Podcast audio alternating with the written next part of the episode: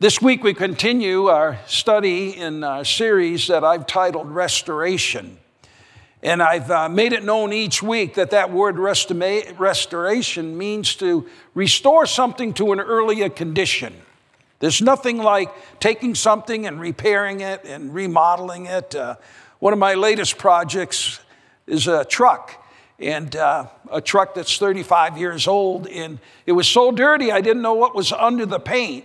And there's nothing like taking that scum off it and, and, clay barring it and taking all the impurities out of the paint and just watching it pop. You know what that is like to have a new vigor, what it's like to have, revive something, to have new life. And Paul makes it very clear in the book of Philippians that it is God's desire that we go through a restoration, that we are supercharged with a new life and we are revived in our homes, in our schools, in, in our places of work, in our marriage. And God wants to restore the church.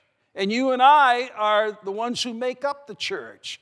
And so, therefore, there's a continuous work that is going on in our lives. Matter of fact, one of the key verses of the book of Philippians is that of 1 6, being confident of this, that he who began a good work in you will carry it on to completion until the day of Christ Jesus. So if you feel like you're in a state of despair, you feel like you're struggling, that there's areas in your life that you would sure like to see improve, don't give up.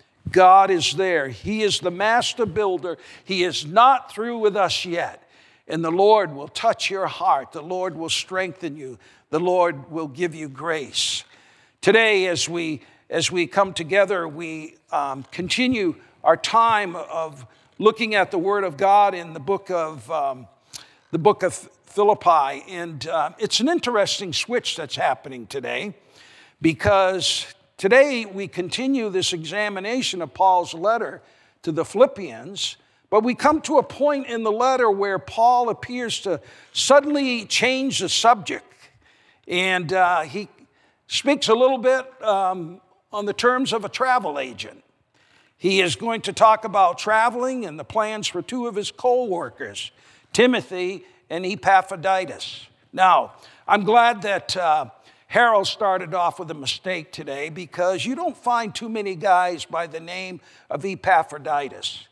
And I may say it a little different each time, but uh, trying to remember it the best I can. Um, Epaphroditus was uh, was one of the great workers that worked along beside the Apostle Paul. And so the whole text that involves this segment that we're looking at today is in the second chapter of Philippians in verses 19 through 30. And I believe that Paul, as he wrote from his prison cell, I believe that he was deliberately lifting up two men as living examples of what he had been teaching in his letter to the Philippian church. We are going to look at the lives of two men, and we are going today to read uh, what Paul had to say to them in relationship to the challenges that he was facing there in the church of Philippi. He has, to this point, as we have studied this book, he has instructed them to live a life worthy of the gospel. He's instructed them to face persecution with joy and to be humble servants who put the needs of others ahead of their own needs. These are subjects that we have looked at in this process of restoration. And Paul had already used both Jesus and himself as examples of these principles. And I think Paul understood the attitude of the church of Philippi because I believe that Paul had figured and, and understood them enough that they were discounting their ability to follow such examples of Paul himself and Jesus. And sometimes we can write those examples off as well.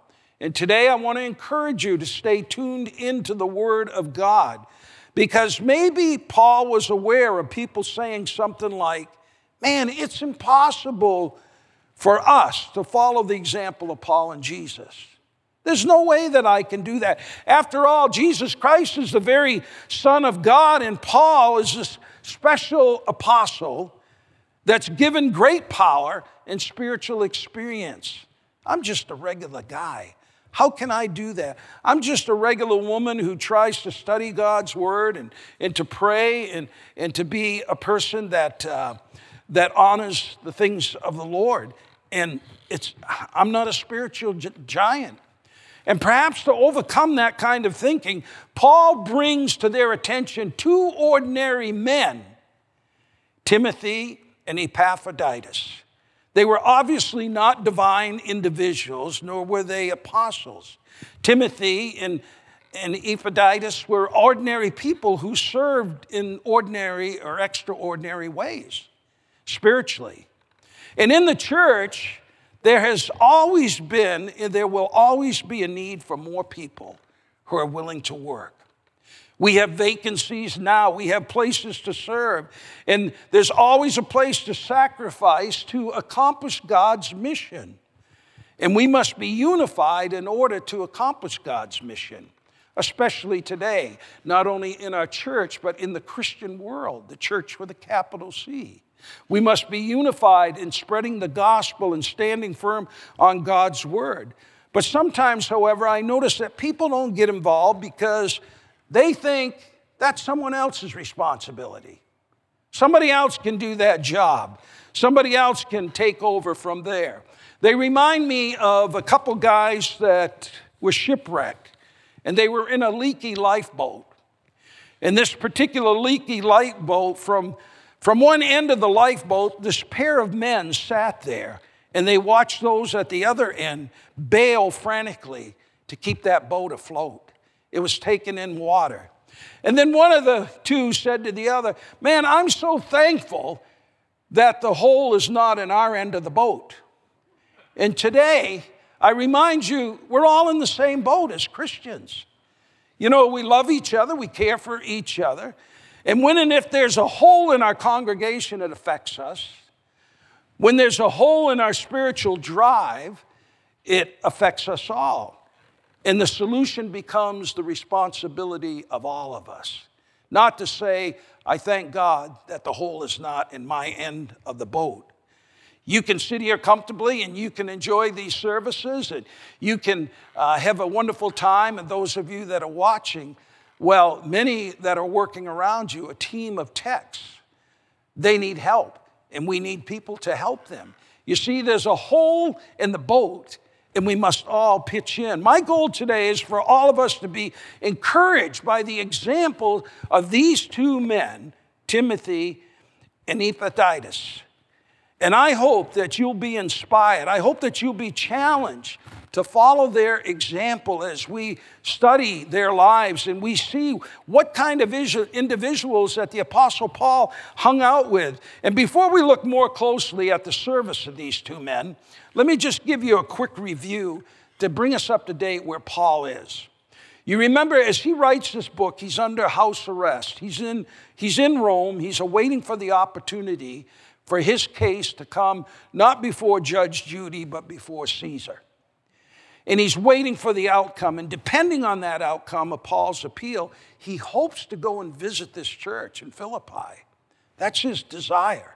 But he's got to get out of this prison. And in the meantime, Paul had wanted to send Timothy, Timothy to Philippi with the letter that we're studying. And he wanted Timothy to bring this letter to Philippi. So Timothy then, as a result of that in his trip, could return and come back and tell Paul, give him a thumbs up, or they got problems there in Philippi. And so Paul is really um, tuning in for this, and, but he changes plans. And Paul changes these plans and he wants to wait and send Timothy later. He wants to wait until his sentence comes in. He wants to wait to see what the judge is going to say and the outcome of his appeal. But Paul decides not to wait to send the letter with Timothy. This letter is important. This letter needs to leave right now. So he decides to send Epaphroditus. And immediately with this letter to the uh, Philippians at their church. And as Paul explains these plans in the letter into the church, he commends the godly characteristics of these men. Now, that's where the key is today. In expository preaching, you know, you preach as the scripture comes. It'd be easy to jump over this, it'd be easy to, to, um, to kind of ignore, but there's a message here for you and I in the characteristics of these individuals. How can we apply them to our life? These are men that are examples, and purposely, he wanted to send them to the church as examples of Christ like behavior. Remember, I said he, he, he was struggling with the thought that maybe these guys at Philippi were thinking, we can't be like Jesus, we can't be like Paul. So he sends a couple ordinary people, like you and I today, to go and to address this congregation. Let's examine the specific things that Paul said about this dynamic duel. The first one I want to look at is Timothy. Timothy is referred to as Paul's son in the faith. You see, Paul nurtured him.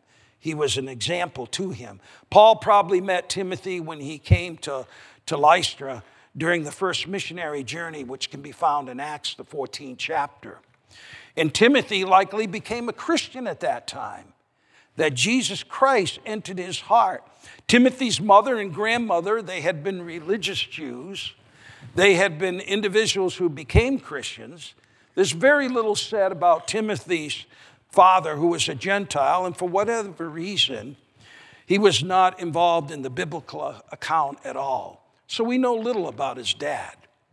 Several years later, when Paul returns to Lystra, on his second missionary journey, he enlists young Timothy to join him as a co worker, as a, as a missionary uh, co worker on a missionary tour.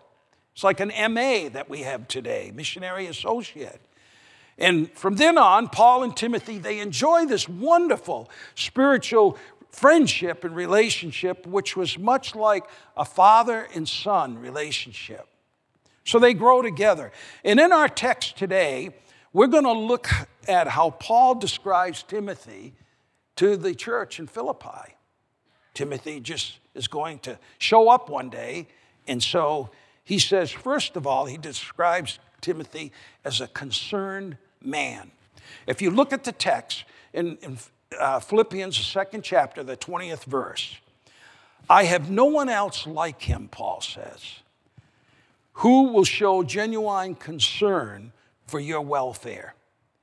This guy is going to be concerned about you. Timothy cared about people, the people of Philippi. He was concerned about their needs. Timothy was genuinely interested in other people.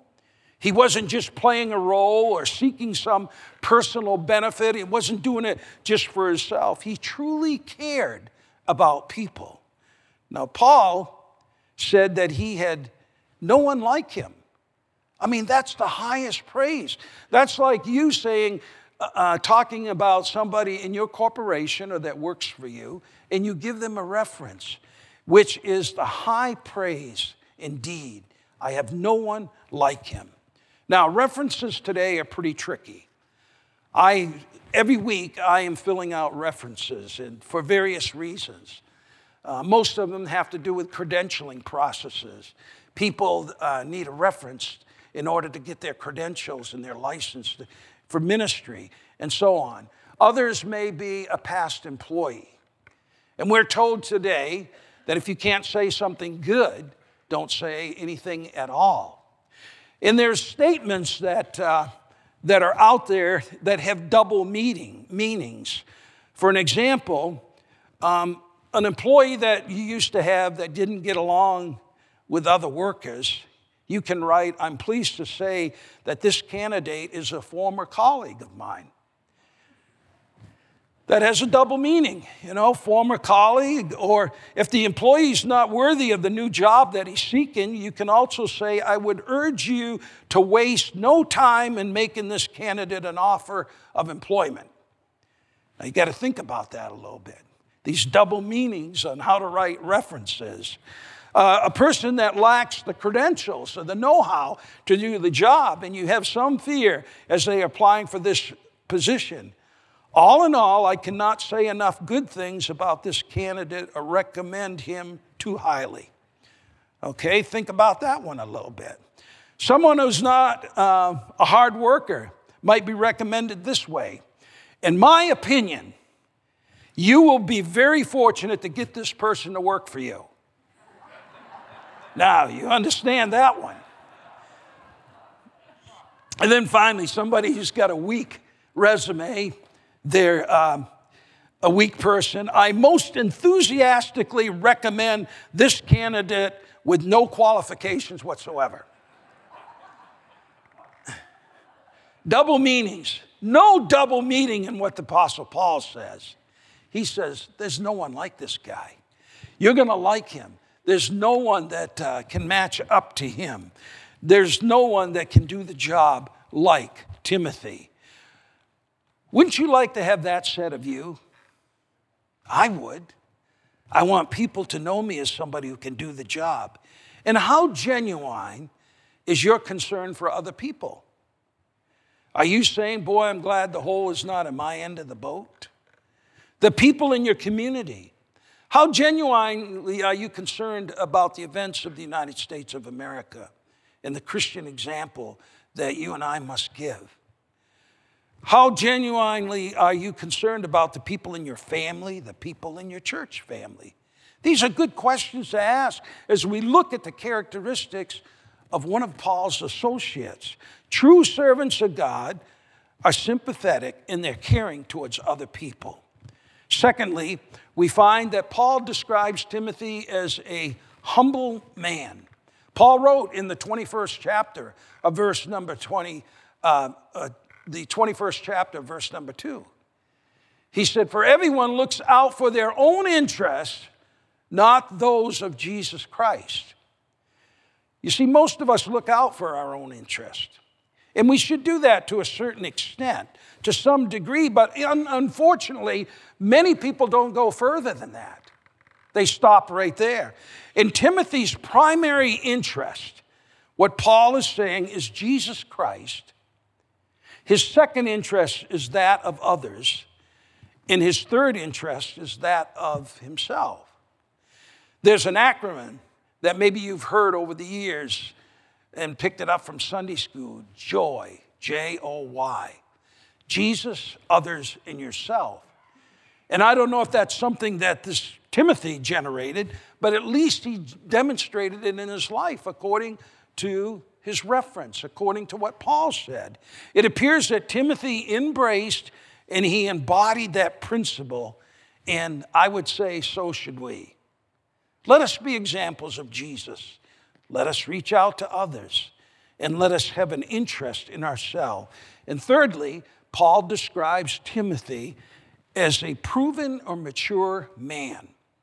It's there in the text in Philippians 2 uh, 22, where he says, But you know that Timothy has proved himself because as a son with his father, he has served with me in the work of the gospel. It's a wonderful thing when someone has been tested and proven faithful in the ministry. And Timothy had done that. In our particular uh, movement, we have several levels of ministry qualification. There's that of the Christian worker or that of a, a credentialed worker. And then there's that of being a licensed minister. And by the way, congratulations to Minnie Lee, who just achieved that in her process of becoming a chaplain. Congratulations, we have another reverend in our congregation. And then, after you are a licensed minister, for at least a two year period, you must show yourself proven, and then you qualify to be ordained. Ordained individuals are those who have put their time in. We have many, many ordained ministers in this congregation. At one time, I surveyed the congregation, and there were 160 credential holders. So you never know who's sitting around you who is uh, a reverend. We don't use a lot of titles here, but there are people that have proven themselves in ministry. And there are many people that are unlicensed, and you have proven yourself. That is most of you. Timothy began just like all people. He began in an area of service, he was a novice, and then he was a rookie. But he stuck with the work and he saw it through, and he was a proven individual. Recently, I had to get some blood work done, routine, yearly physical, and so on. I went to the lab and I was sitting in a chair and I had a number. It was like going to the motor vehicle department. A girl came out, a young lady with a mask on. She said, You're number 51. I said, Yes. She said, Okay, we're all set for you. She said, Let me change the number. She said, Throw, throw your tab and this little ticket into this waste paper basket. We're walking down the hall and she asked me a question. I finally opened my mouth. She said, Pastor Charlie, it's so and so. So and so. Man, is that you from the youth group at Evangel Temple, from our mission trips, from singing on the worship team, from going in various uh, places? And you were always the jokester. You were always the fun of the party. You were so outgoing. You were always so fun. And uh, you were a person that uh, would light up the room when you walked in. Um, and you didn't like blood and you didn't like needles. And now you're going to stick me. Oh, I've been doing this for a couple years. She said, Pastor, you know, I never, I never liked this kind of stuff, but they tell me I'm good at it. So she looks at my arms, and I've got what they call farmer's arms. Kind of hard to find a vein. You know, farmers used to hand milk cows. And one time, one of these vampires told me, You got farmer's arms. And so uh, I must say, it was the smoothest transition from a girl from the youth group. I guess that's what longevity does at a given place because you see people grow up. You see them mature. Those of you that are teachers and instructors, professors in, in the education field, you see some of your students that used to give you the most difficult times and they're at the epitome of success. Proven ministry, growth in our spiritual life it's a wonderful thing that happens. And Timothy is one who was a proven veteran. He was worthy of, great, he was worthy of greater responsibility. Where are we today in our service for the Lord? Are we just rookies or are we veterans? You see, the more spiritually mature we become, the more useful we can become in the Lord's work. I pray that we're all growing. I pray that we're a reflection of, of Philippians 1 6. You know, be patient. God is still working with us. Paul told us to work out our salvation. Now, again, he didn't say work for your salvation, he said work it out. To work towards maturity and completeness. Completeness. We need to keep on growing. We need to become more experienced and not be in it immature, not be tired, not be slothful, or not be lazy. One day, a man went to the doctor, just as I recently did, different uh, situation for a physical. But this particular man went to the doctor because his system was slowing down. He was losing energy, at least his wife was telling him that. So he told the doctor he wasn't able to do the things around the house that he's always done. And his wife kept reminding him of that, the things that she was asking him to do. So when the examination, the test, the blood work was complete, the man said to the doctor, Doc, I can take it. Just tell me in plain English what's wrong with me. I'm strong enough to take what you've got to tell me. Okay, the doctor replied. In plain English, you're just a lazy dude. In plain English, you're just a lazy guy. The guy looked at this doctor. He said, Man, that's a relief, said the man. Now give me the medical terms so I can tell my wife. I pray that, uh, that there are none of us that are spiritually lazy. Billy Graham once said, when it comes to spiritual things, we never retire from Christian service. That's good news. We never retire from Christian services. He said, Our role may change as we age, but we must continue to do our part. Timothy is a great example for you and I to follow.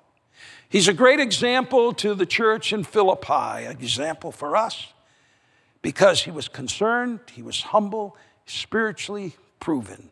Now, Before we look at what Paul said in closing about the example of Epaphroditus, we need to realize that we know almost nothing about this guy, except that he was a member of the church in Philippi who had become a servant to Paul.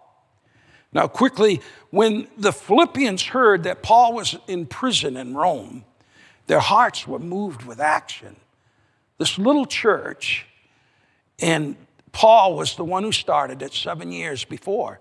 They decide to send a financial gift to um, Paul by the hands of Epaphroditus. He is the man that's going to carry this gift. And not only is he going to carry the gift, but he's going to hang out with Paul and be like his assistant. He's going to be his aide. And in addition to being the bearer of the financial gift, it's intended that he would do this job of a personal aide. And clearly, that says a number of things about Epaphroditus. It says that he was a trustworthy individual. He was a person that could be trusted to travel a long distance with someone else's money. It was uh, Almost two years ago, in 2018, I received a phone call, totally unexpected. It was from the World Missions uh, Department, an association of it. And they knew that I traveled on mission trips quite often. And they said, Pastor Charlie, would you be available to go to Russia in um, like four or five days? And I asked uh, what the situation was, and they said, Well, we want you to be a legal mole. In other words, a mole is, you know, maneuvers underground. And um, we need to have $10,000 carried into the country uh, to one of our Assembly God churches there, legally. You can only carry in 10,000, but they wanted 30,000, so there were three of us. And I grabbed the opportunity. I left on a Monday and I was home by Friday and flew into Moscow and delivered these funds and had wonderful fellowship with this church that was being persecuted heavily. So I, I have a little idea what it's like to be an Epaphroditus, to carry funds and to be considered trustworthy. But not only was he considered trustworthy, this man was a brave man because it took courage to travel anywhere back in these days. And it took courage for me, by the way, to go to Russia. Because Paul, if Paul was condemned and he somehow got stuck into um, a situation where he was guilty, that Epaphroditus could have become guilty by association. I'm glad I didn't read this text before I went to Russia because Maybe I could have stuck, been stuck there with a persecuted church. So the trustworthy and courageous um, Epaphroditus traveled to Paul with a gift, and he becomes seriously ill when he arrives there with Paul.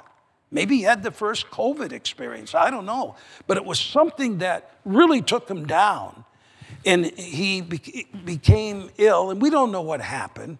But the news of his illness gets back to the church in Philippi. And they are concerned not only for Epaphroditus' life, but for other things as well. There's been some whispering, perhaps, saying, wow, we sent this guy. We wanted to help Paul, but now he becomes a burden to Paul. And maybe we should have sent someone else. Maybe we should have given him a physical or something, that we had a stronger person in some are thinking, you know, I wonder if he really got sick or if he's just exaggerating. In the people in Philippi, they're thinking these things, and Paul certainly dispels those notions with his remarkable statement of reference concerning this man, Epaphroditus. So we look at this statement, and let's notice how Paul describes him, just as we've looked at how Paul described Timothy. First, Paul describes Epaphroditus as a serving man. Paul wrote here in the scripture, again in, in uh, Philippians 2.25, and we're just following the text here.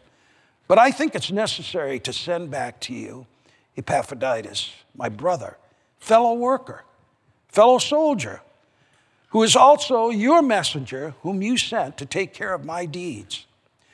Notice how what he says here Epaphroditus was an active servant in relationship to Paul. He was a brother in relationship to the ministry, and he is a busy worker in relationship to spiritual war. And the guy is also in the trenches as a soldier. And additionally, Epaphroditus was a messenger, he was a minister for the Philippian church. This is quite an assortment of job descriptions. He must have been quite a man. So, the question for us today is if somebody described you and your Christian responsibility in your work, what would that description be like? Hopefully, the ways that you and I serve is a long list and it's a significant list. You may think your position is insignificant. Maybe you're a counter, maybe you're a teller, an usher, but you're an important person because you're bailing out the other end of the boat. You're doing your job. Those of you that are in our music department and you come and you work so hard on Wednesday nights and you prepare, how significant that is. And hopefully, the ways that you work, you see it as a very significant role. And hopefully, we are great servants in heart, like Epaphroditus. Secondly, Paul describes Epaphroditus as a conscientious person. He is a man that is sensitive. Paul wrote in the 26th verse, For he longs for all of you, and he's distressed because you heard that he was ill.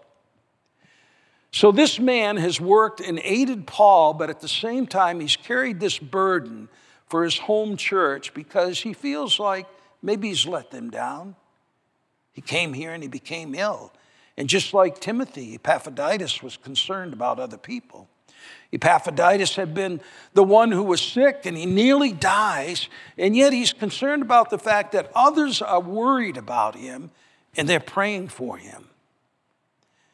And sometimes you can go a little overboard to that. I remember had a lady in our church in St. Louis, and she was quite ill, and um, she liked to talk a lot. But uh, we wanted to pray for her because of her illness. So she was one of these type of persons. We put her in a chair, and um, when we were praying for her, she kept interrupting our prayer because she wanted to take charge of the prayer. And it's like, we want to minister to you.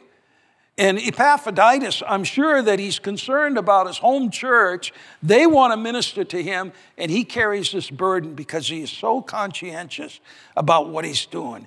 He's a man who is conscious of the feelings and the needs of others. Christianity is a religion of the heart, and godly men and women are to have conscientious hearts.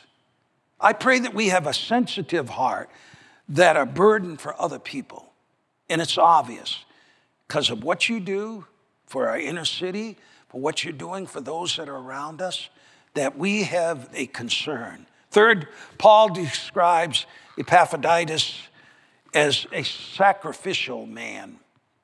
Or um, Paul wrote in verses 29 through 30, he says, So then welcome him. When he comes back to you, don't look at him like a sick guy or some type of an invalid. Paul's given these straightforward credentials. There's no double talk in his reference. And he says, So then, welcome him in the Lord with great joy and honor. People like him. Don't just honor him, but honor individuals that act like him because he almost died for the work of Christ. He risked his life to make up for uh, the help you yourself could not give. So give this guy some credit and, and, and slap him on the back, and don't worry about him not being productive while he was with me. What Paul was trying to say is that Epaphroditus put his life on the line for the sake of Jesus Christ, ultimately. He came here to do a work for me. He came here to do a great job. So today, I just want to remind you there are many ways to sacrifice ourselves in the service of the Lord. And it, it could include the sacrifice of your time, it could include the sacrifice of your efforts, the sacrifice of our money, of our possessions. But whatever the sacrifice is, it's always worth it. We see these wonderful, wonderful characteristics in these two just regular Joes, regular guys like us, but yet they are lifted up by the Apostle Paul. And um, Epaphroditus is to be commended, and not only commended, but I think he is to be imitated as well, as Paul said to the church. Look at these men. So there's a great need for people of God to serve and to sacrifice for the Lord. And I hope that all of us have been encouraged today by these examples of individuals. Remember, they are people that God is continually working in their lives, bringing them to that point of completion, which will be on the day of Jesus Christ. Those two men were ordinary people. They were just like you and I, yet they were sympathetic, they were sensitive, they were conscientious, they were selfless, they were humble, they were serving, they were um, sacrificial, and they were seasoned servants or mature, spiritually mature. And because of their commitment, God was able to work through them for His glory. And may that happen in our lives, that God works through us. Let's pray.